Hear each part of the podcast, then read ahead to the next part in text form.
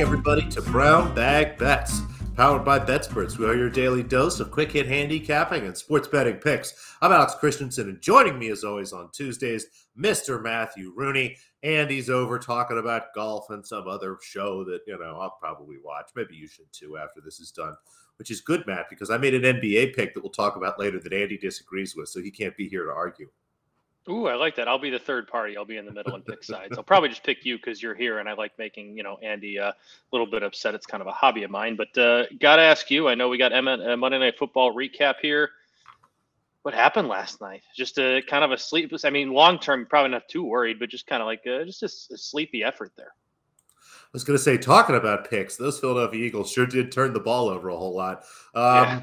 And you know, maybe I violated my own theory. I didn't get a chance to listen to Eagles talk radio to see kind of how everybody felt about that. And if you listen to the show yesterday, I mentioned that the Eagles have the least turnovers in the league, the Washington Commanders with the least takeaways. Well, that should be a little different coming up here. I mean, just like Football. you said, a super messy game and just strange to have it finish the way it did. Um, you know, the Eagles being at home generally play very well there, always good motivation playing in front of that Philadelphia crowd.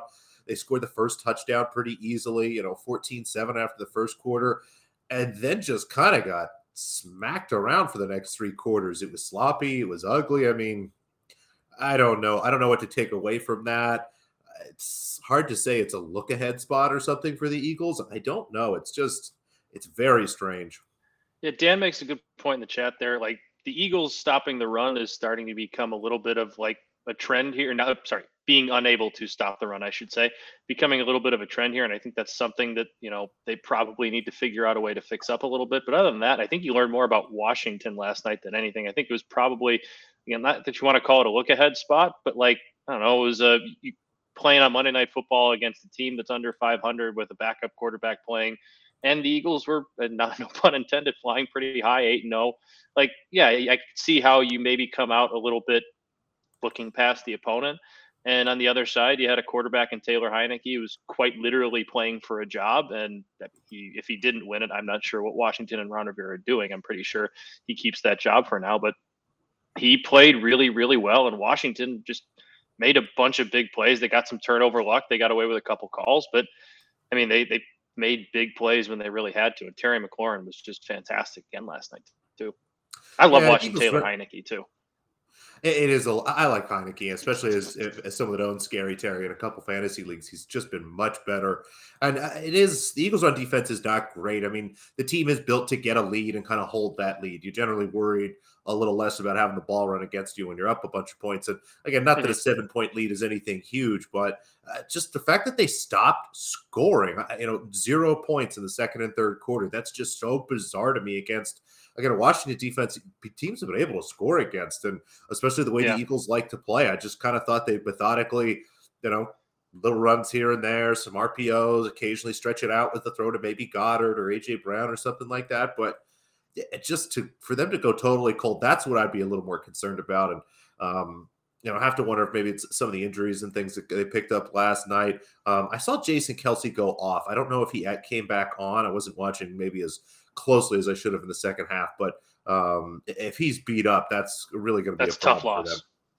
Yeah, uh, but I, I still think they figure out they'll still win that division. They'll still be fun. Like I, they're still the best team in the division. We learned that we can't really fully trust the Cowboys.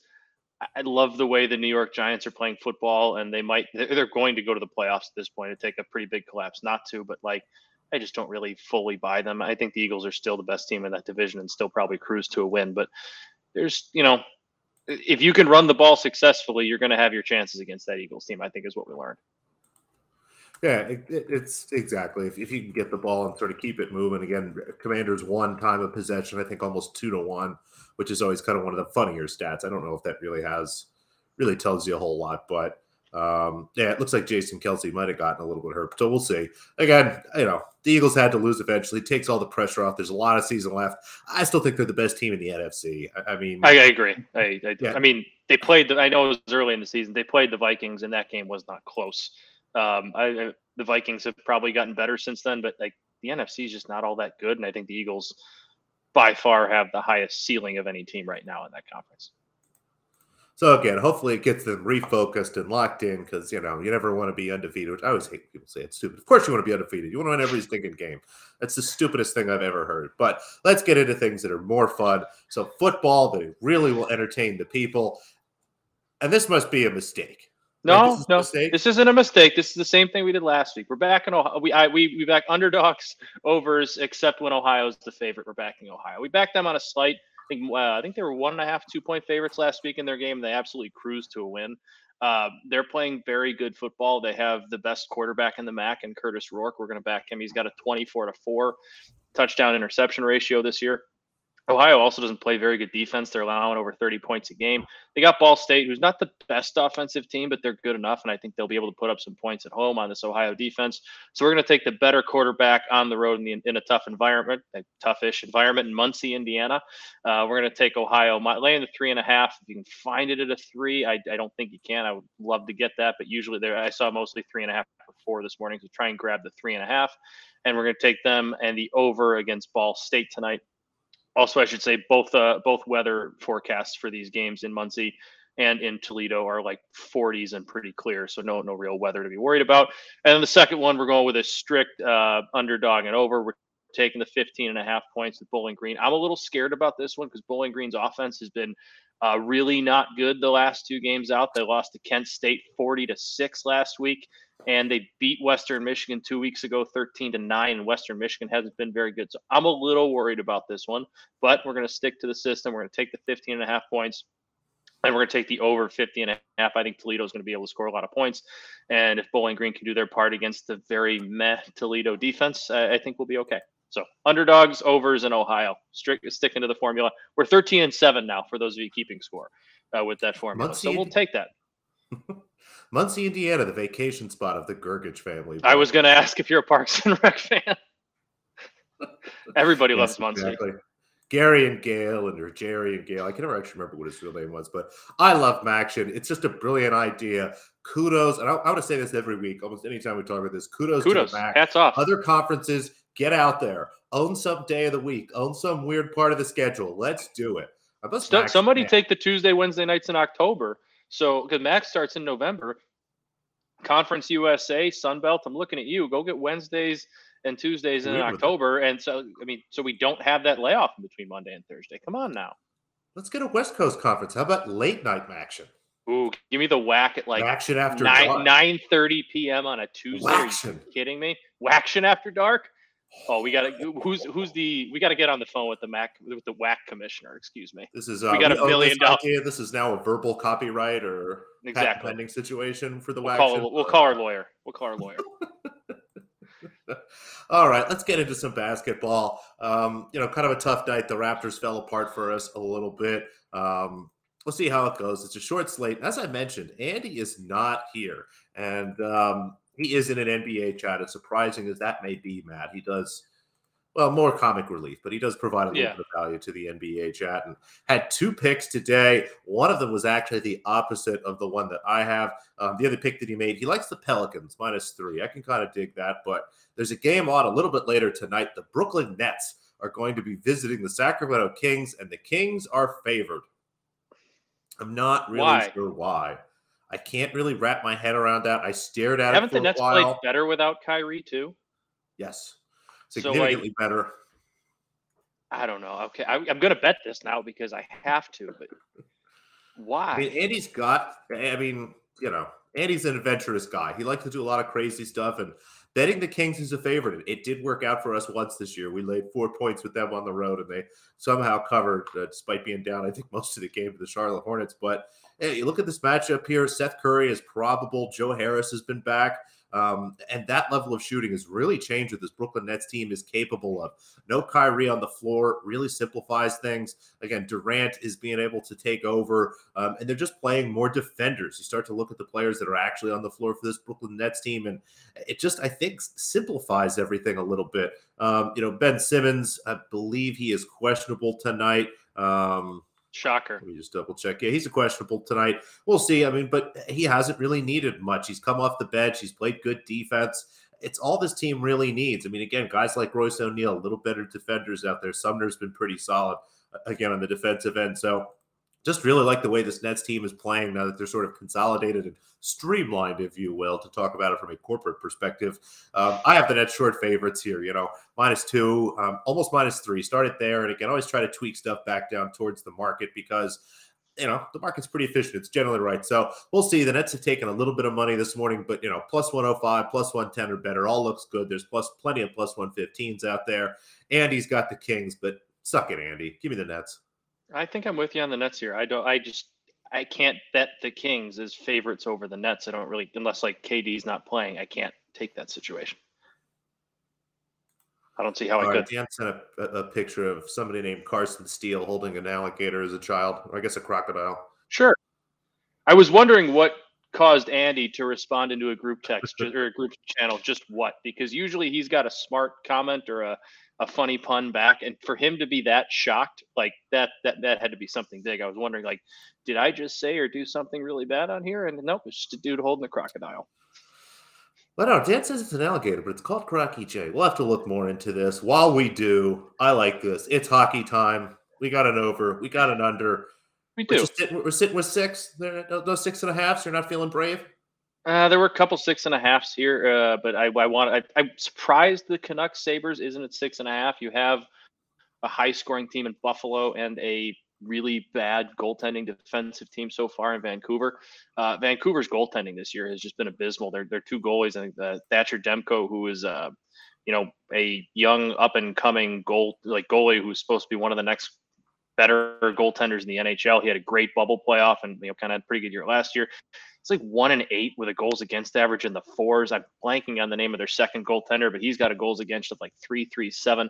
So Vancouver is allowing a lot of goals. Buffalo scores a good amount of goals. They're in a little bit of a losing streak here, but they're still averaging like 3.6 goals a game or something uh, high like that.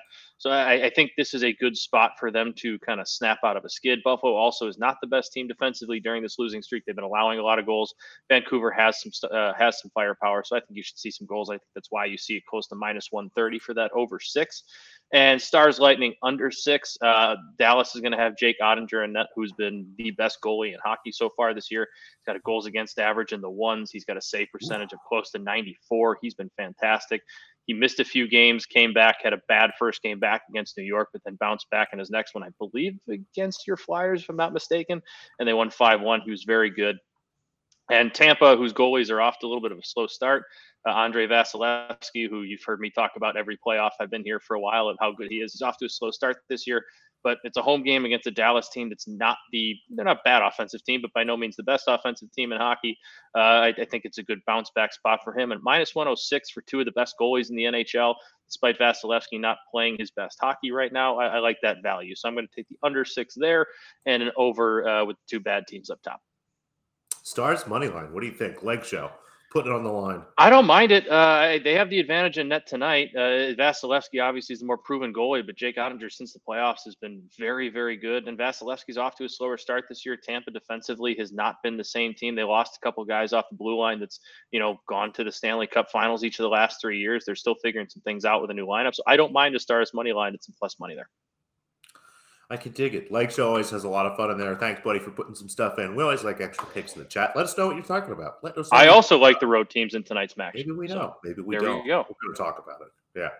Tennis. Tennis is back. The tournament finally starts today. We got tennis back yesterday. What did you What did you do yesterday? I took a nap. Worked on some basketball stuff. did some stuff around the house and all those was, things that I've been avoiding. I, I 11 months. I got up in the morning and I was doing a little bit of work and I was looking at the brown bag bets chat and just like, guys, like it's terrible news. It's like, what happened? No tennis today. I was like, oh my God, what is, what are we going to talk about? It's rough. it's the one, it's like, it's death, taxes, and tennis on brown bag bets. That's the, the three certainties in life. Well, we're back, baby. We got a couple of matches. Um, one, I was a little misled. I thought this started just after the show. It looks like they're heading out onto court right now in Buenos Aires. Again, it's a 125K or challenger. Um, should be able to find these lines just about everywhere. Um, the French woman, Leolia Jeanjean, I assume, because you just a name. Out all the consonants mostly in French. But the underdog here, plus 130, even plus 140 here is Caroline Dolehide. Looks like she's going to start first.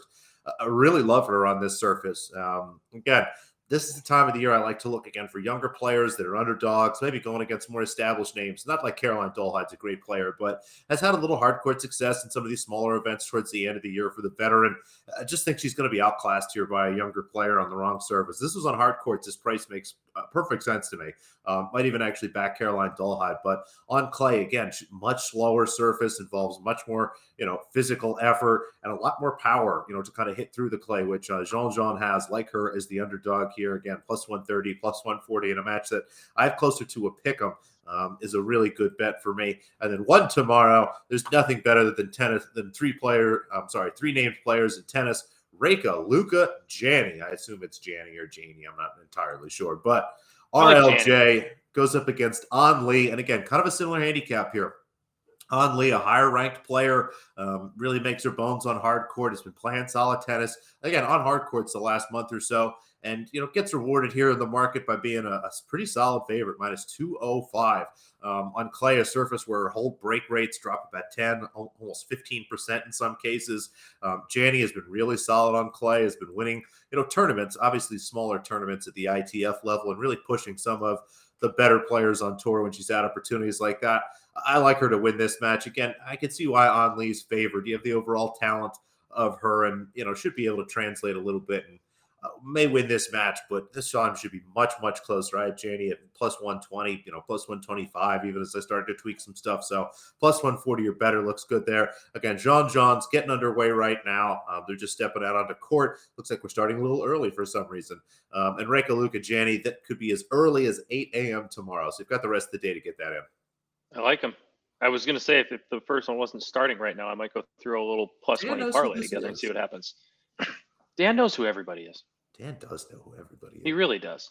Speaking of Dan, um, this afternoon, one o'clock, catch us on the Blogger Bowl Tuesday. We're going to recap week 10. Oh, no, God, week 11. I'm so sad the football's getting so close to being over. Week 11 in the college football season. We're going to take a look at some uh, some early lines for week 12, maybe talk a little bit of action. Who knows? We're supposed to have a snow game uh, this weekend in the MAC. So with like feet of snow. So that should be fun, like feet.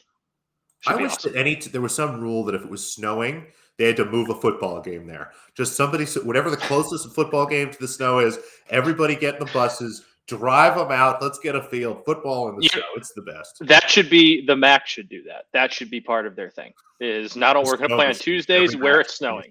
We're gonna if it's snowing, we have to go there. That's a MAC thing on Tuesday and Wednesday night. All right, a lot of great ideas. If you have a college football conference that's looking to do some funky stuff today on the show, call us. We're great consultants. Thanks everybody for watching. Great job in the comments, and we'll see you tomorrow for a little hump day action.